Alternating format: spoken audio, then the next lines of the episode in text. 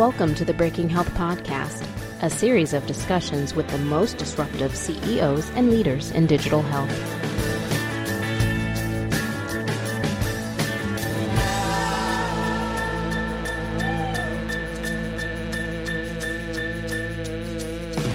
Hey everyone, Tom Salemi here. Welcome back to the Breaking Health Podcast. It's just me again. No Steve Krupa. Steve is still doing many, many interviews, and we'll have him back next week with one of his. But I had an opportunity to sit down with an interesting company called Murj, a digital health company that's really uh, penetrating the medtech space. And I spoke with the CEO, Todd Butka, who is uh, one of those folks who has crossed the line between medtech and tech. He started off in uh, Apple and then uh, moved over to Guidant and Medtronic and used the experience from those three stops to uh, identify a problem that needed solving. And he uh, decided, despite uh, having a very young family, to uh, take the leap. So we'll get into uh, what his experiences were, what problem he identified, and uh, what finally convinced him to to take the leap and become an entrepreneur. Let's get into this conversation with Todd Butka of Murj.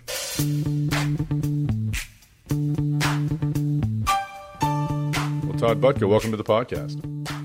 Yeah, hey, thanks for having me. Con- congratulations on the uh, on the Series A. Uh, I hear a lot that it's not easy to raise this kind of money these days, but uh, tell us a bit about the, the process. Uh, did it take long? Uh, it actually it it took much longer than I had anticipated. um, from from concept of the idea and uh, and when actually money hit the bank. And in fact, I've taken on a whole new appreciation for that that term uh, when money's in the bank. Um, it, it took roughly nine months of rinsing and repeating the mm-hmm. message and the the, the presentation um, to and finding the right fit uh, of investors who uh, understood our goals and um, and fit their needs, obviously as investors. I want to I want to get into to you for in a minute, but I, I want to open up with sort of just to help our listeners understand uh, what Murj is and, and what it's trying to do. We'll get into the history, but but in a nutshell, what is your uh, what is your offering, and uh, what do you hope to accomplish? Yeah, yeah. Um, well, so Murj is a cloud-based software application that enables care providers, uh, cardiologists, and electrophysiologists to manage implantable cardiac devices.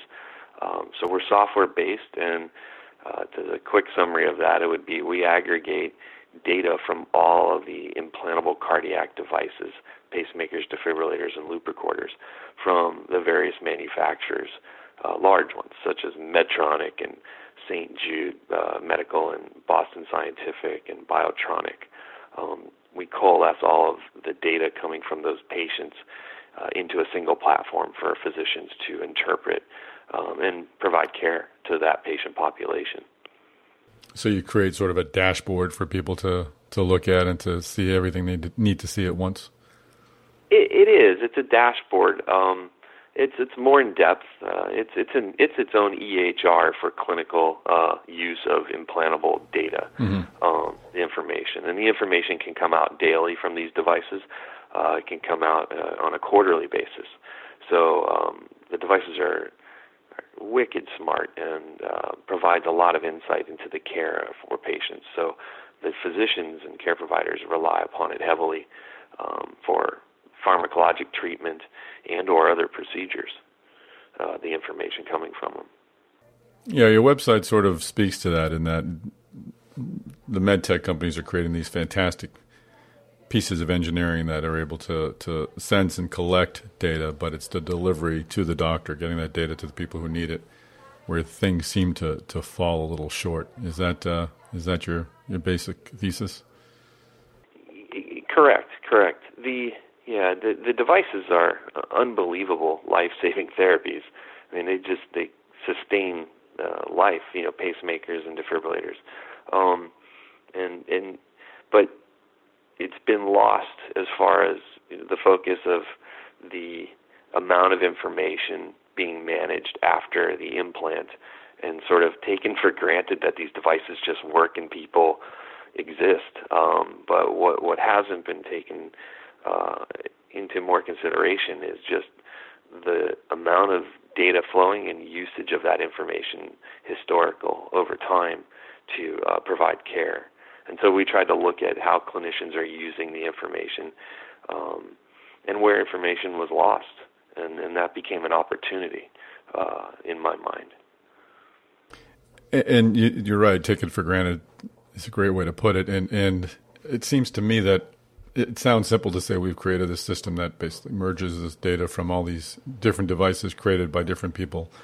But the more I think about it, I have to think that was probably very complex. Is, was it to, to, to create something that's able to collect information from different devices that are sensing different things and put it into, into a central place and present it in a uniform way that's easy to digest?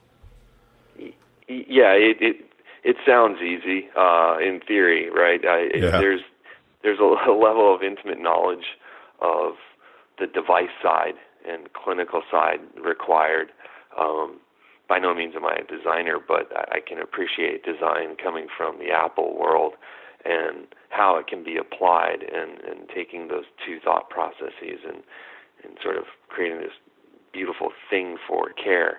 Um, the best way to put this, the the physicians want simplicity, but uh, as of today, it's it's it's very complicated to go find information uh, in a in a quick manner to provide the care. And so everything was based around, if you looked at our website, the two-click premise. Like yep. within two clicks, can I generate a device report? Within two clicks, can I see my entire population of recalled devices. Uh, within two clicks, can I see anything historical that's happened to this patient? Um, so the two click became something which we've now hung our hat on, uh, and, and we're, we're pretty proud of it actually uh, in, in its clinical behavior. So where where does Murj fit into the clinical process? You you suggested it, it's it is sort of an EHR, or maybe could develop into an EHR, but where is it? Uh, where does it fall into the doctor's office? When would it, it be used, and, and what is it replacing? Yeah, uh, the beauty is right now we're really not replacing anything. Um, there, there really aren't solutions that exist today to truly coalesce information from each of these manufacturers into one place. Um, so we have a little niche right now, I would say, uh, in the market and, being cloud based, it, it creates our ability to be nimble with delivering software on a frequency that they're not accustomed to and delivering new features um, to them. Uh, so, so I think we have our own little niche here. Um, the to answer your question regarding where we fit, you know, data's coming in again on a on a on a daily basis, uh, and and so people typically want to put what is most clinically relevant and or you know what is a billable opportunity um, into the medical record, into their electronic health record uh, for documentation to support um, billing Medicare and and follow up across it, the entire uh, healthcare providers, such as you know if we use Kaiser, they use an Epic system. Um, data is coming in daily from a patient, you're not going to incorporate daily transmissions into this electronic health record. They want what is most relevant um, information. So, so we kind of fit that gap of we filter. You know, we're a system that you can manage this data on a daily basis, and then formulate what is most clinical to pull in to the electronic health record. So, is the data coming from patients wherever they are from from remote management, or are they coming into the office for for a checkup? And this is sort of a a, a local download of data, so to speak. Uh, uh, great question. Both actually. Um, there, uh, Medicare and guidelines set by Heart Rhythm Society um, say that there is a nominal frequency of remote follow-up a patient can be uh, doing um, and then also a nominal a number of times that you should see a patient in the office annually. Um, and so, if you're if you're maximizing those opportunities, then data shows that you're actually reducing risk of hospitalization, reducing risk of stroke, you're improving mortality rates. So all of these benefits if you're maximizing those opportunities for remote care and in-office care. Um, and that's sort of the thing we want to promote with a software platform that is creating a digital workflow that you could actually optimize this and maximize that opportunity for providing care. Um, and if you're providing good care, actually, you're you're probably making a little more money um, as well for the practice. So it's it's something that's linear across uh, the care spectrum that you can be profitable, you can provide better care, you can improve care costs at hospitals um, if this remote monitoring and patient monitoring is, is optimized. Interesting. So, uh, how what is your well? Let's get into into your history a bit. You mentioned earlier that you uh, you were at Apple, and uh, it's my understanding you, you joined Apple in 1999. Is that right? That's correct. Okay. So, I mean, it was sort of at a time when I think the company was starting to, to get its groove back. How did you How did you get to Apple, and, and what was your job there? Yeah. Um, well, I started, you know, early, early days, right out of college in Iowa. I went to Gateway Computers. I had an internship and uh, short-lived, but I was I was uh, a product manager uh, building laptops. Mm-hmm. So that's where I first started the Solo, gosh, 2100, 2500, 5100, a bunch of different laptop devices. Um, quickly moved to uh, California um, with Gateway and uh, had the opportunity from a friend who was working at Apple um, and, and hopped on that ship. And they were starting out developing the iBooks. So I was a product manager uh, managing the mechanical and electrical design of new products, uh, specifically uh, iBooks. So Blueberry, Tangerine, the graphite colors, and the white laptops.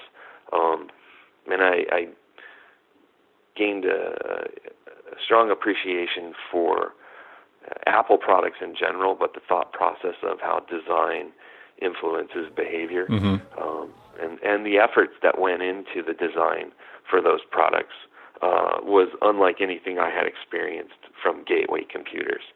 So uh, I was just a sponge uh, during the time at Apple, working. At that time, Apple was small, so we were working um, we had a lot of autonomy. And yeah, you know, we'd have conversations with Jonathan Ives, and um, it just it just was a fun time, and uh, no compromise in the money spent to build a, a really pretty product that worked. Mm-hmm. So that was the first part of my career, and then I kind of hit a glass ceiling at Apple. I wasn't an engineer; they're very engineering centric at that time, anyways, and um, I was just kind of mid 20s, going nowhere fast at that point, and um, had a couple friends in the device industry, and they said, "Hey, you should come sell pacemakers." And I kind of laughed because I'm I wasn't a salesperson, um, but yeah, I ended up jumping jumping ship from Apple and and getting into the device sales. Um, via somebody I knew. You know, That's fascinating. Some glamorous story, but but it it worked out because the, the economy was kind of going down. The dot com bubbles were mm-hmm. bursting, and and it looked like, hey, this is an industry that can sustain itself through times of good or bad economies. Um, and so that was attractive for me. Oh, I mean, we're here over ten years later, and, and we compare and contrast the sort of med tech culture to the, the, the IT culture. We're seeing Google and Apple sort of move in and, and make great promises uh, in terms of technology that they'll develop that could provide some therapeutic benefit. But you, albeit 13 years ago, sort of jumped from one pool into the other. How, how different was the culture in, in an Apple, even a smaller Apple, and uh, the company Guidant, which was you know one of the, the, the med tech giants. How, how, how different of a, a, culture class? How much of a culture class was that? Uh, you know, in sales, you know, you're, you're siloed a little bit from the culture, maybe within the organization, uh, based in, you know, what was it, Minnesota. Um, but you could see where, at least in at that point in time for me, where you know an MBA graduate probably had more opportunity within the corporate organization. They they they held that in a high regard. You know, at an Apple, in that time, it wasn't about if you had an MBA or something. It was, you know, it, again, it went back to being an engineer, being a good engineer and a contributor. Like you could, you had the autonomy to do things. So, um, the sales culture was completely different uh, with within. Uh, I didn't I didn't have exposure to sales at, at Apple, but being exposed to the sales culture and how sales drives the value of the business was was quite eye opening mm-hmm. for me. Um, and Guidant had a great sales force uh, led by a great group who uh, Mark Bartel is the, was president of Guidant Cardiac Rhythm Sales, and uh, he's actually uh, on my board um, for for Murj. So you can kind of get an idea of how much impact he's had you know, in influencing my thought process. That's interesting. And then you went from from Guidant to Medtronic. I assume that that came after the uh, acquisition by of Guidant's by Boston Scientific. That's correct. I, I left right when that was happening. Um, uh, Medtronic. Uh, I had an opportunity based on there was a lot of Guidant's recalls happening, and care providers that I worked with were telling me, you know, hey Todd, I'm having a hard time justifying putting this type of device in right now. And so, you know, you, can never go wrong working for a, a big company like Medtronic. They they've set the standard. They're you know, the biggest and the baddest and, and um, most professional that I've ever worked with. So um, I was fortunate to have the opportunity to to work with Medtronic and um, and that product almost sells itself. Uh, it's it's just got such a strong brand. So yeah, so that's how I, I, I left uh, and uh, went over to Medtronic at that point in time. Um, and and at that point in time, it was mid 2000s. You know, the the remote monitoring hadn't quite taken off yet. It was about 2009, 2010, where data now is accessible um, via the internet, and uh, the frequencies were just just starting to kick in, um, and adoption of data was becoming more of a need. So, so as someone who is sort of selling this feature, uh, did the the remote data aspect fulfill what you had sort of suggested to customers would happen, or did you see things falling short? No, yeah, it's actually fallen way shorter than one would believe. Um, mostly because it's so cumbersome.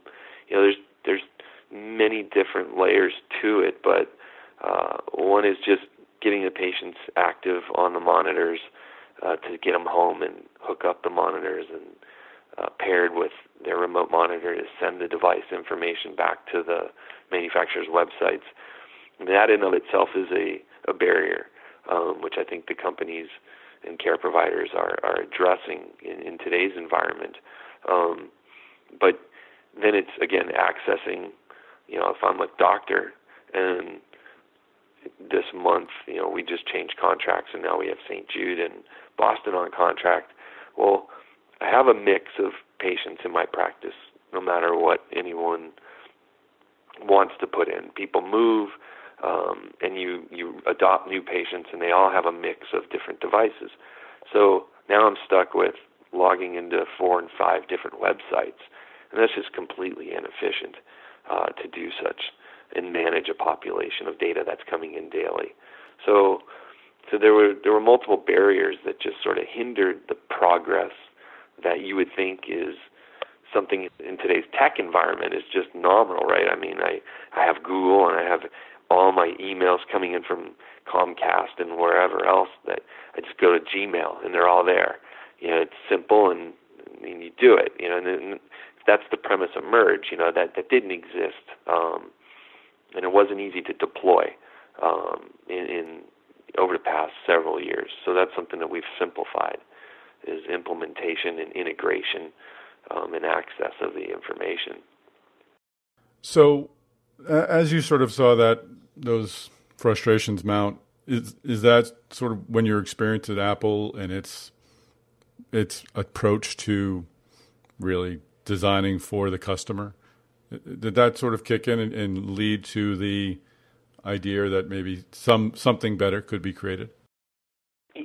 Yes, yes. I, as I'm carrying the bag, they say, you know, and you're you're living in it every day, and you're seeing care providers um, struggle with the inefficiencies, and and data at that time was being lost to static files. I mean, the information was basically printed on a PDF, scanned into an electronic health record, and given a file name, and you know, there's all this data there that wasn't being captured. It was just stuck in a PDF, and so now looking at the entire process, and I'm going, gosh, there's there's just a better way to do this, and and it should be simple and pretty, and and that's where I, I kind of stole the playbook from Steve Jobs mm-hmm. uh, with, hey, you know, I should be able to play music on my iPod in three clicks. Well, why can't you apply that to the efficiencies within a clinic to say I can can I generate a pacemaker report within three clicks? Um, and we got it down to two actually. And so then we just applied that two click process uh, across our platform. Um, so care providers want to move fast. They have tons of patients and, and be efficient. And so that was the premise. Yeah. How did the very notion of starting a, a, company come together? Because you've, you've kind of followed an interesting path, you know, following Gateway out to the West Coast, joining Apple through a friend, then joining the medtech industry through another friend it sounds like you've uh, sort of let the winds guide you in, in your career. How did they lead you to to being CEO and founder of a startup? Okay, yeah. Well, as I mentioned right before the call, my wife had a lot of influence on me. Um, you know, I, I was. It's always a good thing, right? Yeah, exactly. Right before we got married, um, you know, early days of dating, actually, um, here I am meeting this this young lady and her family, and we're at an event, uh, her sister's wedding. Um, I'll try to make this really uh, long story very short, but uh, we're at the reception, and I'm talking to her father, who I'd met really twice, uh, but he he owns a wine distribution business, and and I think fairly successful. He's retired now and sold his business, but he was a, a self entrepreneur, just built two wine distribution companies and sold them. Mm-hmm. Um, and then a friend of theirs, this guy Bob, walks over to me and he says, "Hey Todd, so you work at Medtronic?" And I'm like, "Yeah, yeah, I do." And he's like, "That's a great company." And he knew uh, um, the, the founder of, of Medtronic, and and he said, "Yeah, you know, I, I wanted him to invest in a company I started a long time ago." And and I said, and he goes, but he didn't, uh, Earl Bakken. He goes, Earl didn't invest in my company. He goes, and I said to him, I go, well, Bob, I said, did you start it? And he goes, yeah. And I'm like, oh, well, what do you do? And he goes, oh, you know, I founded United Healthcare. and, and and my head just kind of turned sideways, right? And I'm like, huh. Huh, how did okay. that work out? Yeah. yeah, yeah, exactly. So uh, here I am, you know, I, I, so all of a sudden I'm surrounded with these entrepreneurs that I had no idea. And I'm thinking to myself, you know, I'm, I was frustrated in watching what was going on in our business on a day to day, and I'm like, you know, I have this unique experience of being at Apple and you know, working with what are the, the top designers in the world building products, and here I am in this industry that the, the focus was never really consumer from the side of how things function. It was more mechanical and these implantable devices. Um, and so I was just like, God, there's got to be a better way. And my wife was like, You have a unique experience. She's like, You should do something with it. And that's the sort of how I just started the thought process of, you know what, I should do something different. Um, and so I did. I think we've all had that, you know, that thought where we want to take what we've learned and create something new, but it's a it's a big big step to actually do it. So how did you how did you uh, take that next step? Was it a, a leap off the nest? Did you did you leave Medtronic, or did you kind of lay some groundwork first? What was uh, what was the transition like? Yeah, I, the transition wasn't easy. Um, you know, I, I, you know, there's a the big difference between willing and able, right? So there's many people that might be willing to do something, but are you able to do it? And yep. you know, I've, I've lived a modest life, and within my means, that I could take a pretty hefty pay cut to go start something. Um, and and it's all about the right people you meet. Uh, everything seems serendipitous in this process, truthfully, for me. From you know the influence from my my wife's family to you know my neighbor who uh, surfs, you know Wingnut, and Wingnut introduced me to some of his customers. And his name is Wingnut. They inter- yeah, Wingnut. He's a professional surfer. Um, and you know, we're surfing, and he's telling me, "Hey, you should meet a couple people and talk to them about your idea. You know, you have this unique experience." And so he introduced me to someone who introduced me to someone, and it just sort of uh, started to gain traction like a little snowball. Um, and then I was seeing interest, and I'm like, "Oh, I should." I should really think serious about doing this then. And and sure enough, I, I found a few people that believed in me, and uh, and I mean, it's with a little bit of dumb luck, but finding a group like True Ventures, I, I can't even express how fortunate I am to have a group like True and Jon Callaghan invested in a part of uh, Murj. So yeah, it was it wasn't easy, but uh, everything just nothing was forced, uh, and and sometimes it felt like stars aligned to to to try and change the way that I had been a corporate America guy into becoming an entrepreneur. Did you did you go into the process trying to create a uh, a certain culture, and, and did you have you accomplished that, or did things play out differently than you you might have expected? Yeah, you know, I think we're still still small enough that we're we have a, a, a pretty tight culture of just we all have family. Um, we love being near the water. Um, but we know we need to work, and we're all adults. So, you know, I think that's the, the culture of our business today is is we've surrounded ourselves with great, competent people whom understand their responsibilities between work and home, and home is always number one, but quickly to follow is is I always get my job done, and so I think that culture has permeated pretty well uh, across the 12 people that are working with us now that you know, it, no one submits for time off. It's like, hey, I I got to go pick up my kid, or I I got a long weekend because we're going on a camping trip, and you know, the, that's the culture that I, I think. As a, now, I have two kids, a two-year-old and a two-month-old. Um, yeah, there's a shift in priorities, but at the same time, we're all professional. So, uh, uh, hopefully, that I think is is our culture is is family first, work closely second. That's a that's a good one. Congratulations on, on the two month old and the two year old. Yeah, yeah. I probably should have mentioned earlier when I left Medtronic, I was starting a business. We were having a baby, um, and, and leaving my what would be a very secure job. It was it was it was a uh, I've lost a few pounds. I'll say that. Well, it, it helps a lot if your your spouse is behind you 100% in it. That's for sure. Yeah, yeah. So how uh, how um, supportive has the medtech industry been to you? You're, you're, working with their devices, sort of collecting their data, making it actually easier for their customers. Uh, is there an acceptance and appreciation of what you're doing? Is there uh, any competitive pushback?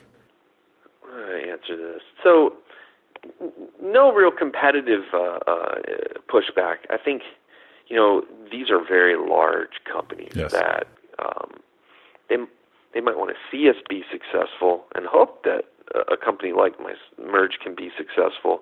Um, but they have a huge responsibility and have to deliver some level of service to what is our common customer. Um, so as much as they probably want probably to see some success from from me, I don't think they can just uh, jump on that ship being such a small company and just you know ride into the sunset that Murj is going to solve some of their their problems for their clinicians. I think it's up to me to be successful, and and if Murj can be successful, then I I think we will find more and more of their support uh, and enabling maybe more and more data um, to be available to provide care providers information.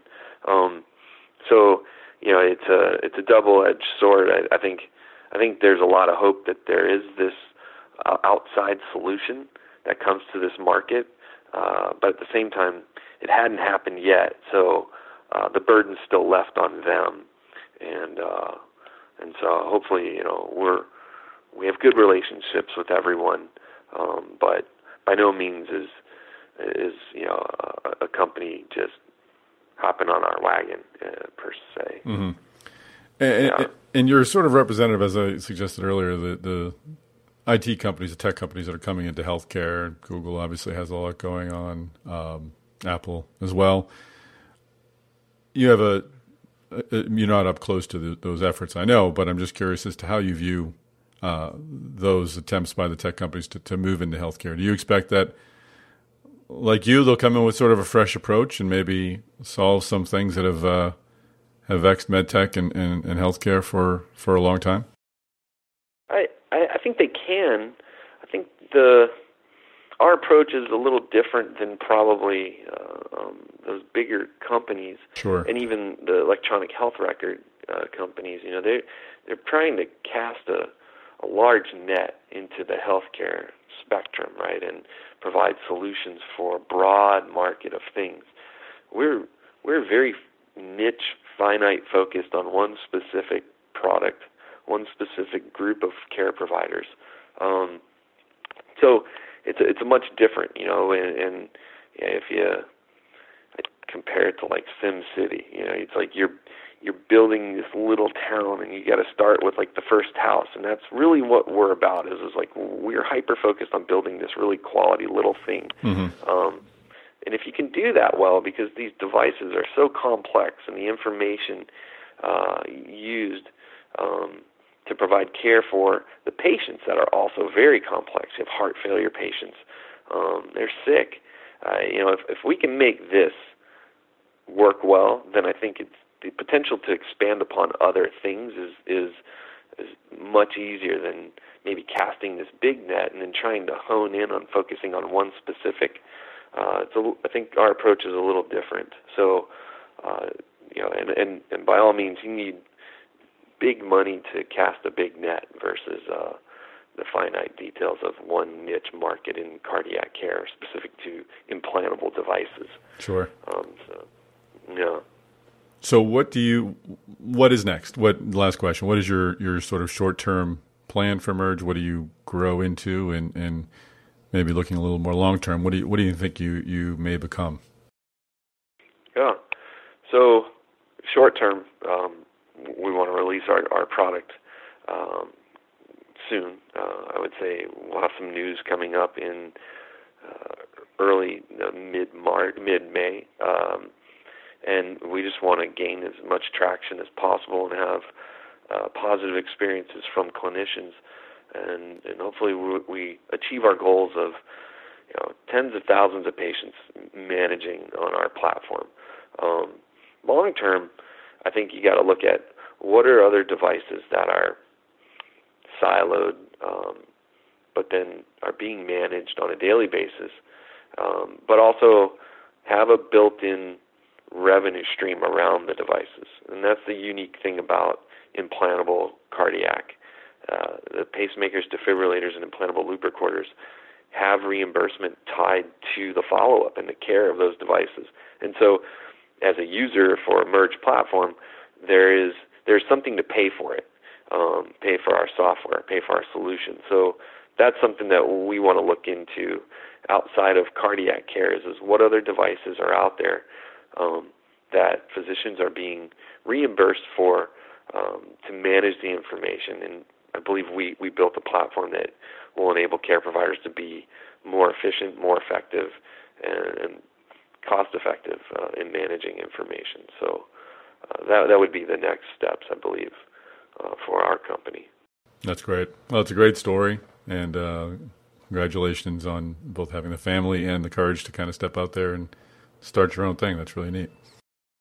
Oh, thank you very much, and uh, thank you for giving me the opportunity to talk today with you. This is it's been a wonderful experience, uh, you know, from end to end so far. So I appreciate it. And and you'll be at uh, HRS, I understand. And how that's correct. How, can that's folks correct. reach reach you if they want to uh, find out more?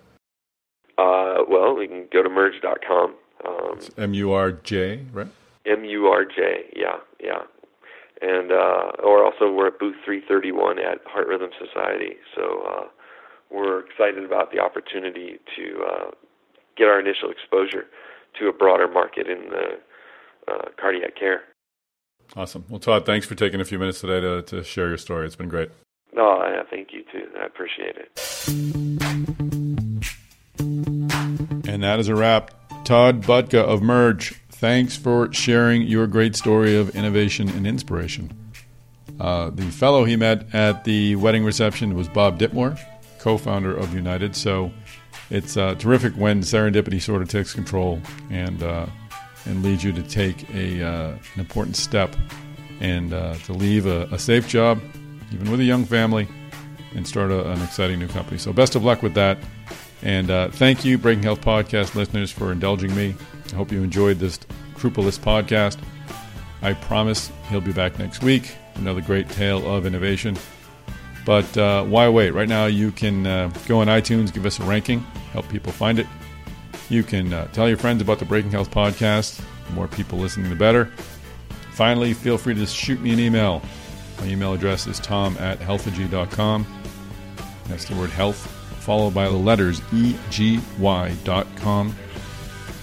Happy to hear your suggestions for topics, guests, or uh, just say hello. Finally, don't forget to register for the Digital Healthcare Innovation Summit. It's happening on November 30th in Boston. Yes, it seems like a long time away, but we open registration early because people were asking us to. And this thing is sold out the last couple of years, so uh, why wait? I mean, just do it now. So go to healthegy.com and register for the Digital Healthcare Innovation Summit. Again, it's happening on November 30th in Boston. That's a wrap. Tune in next week for another tale of innovation.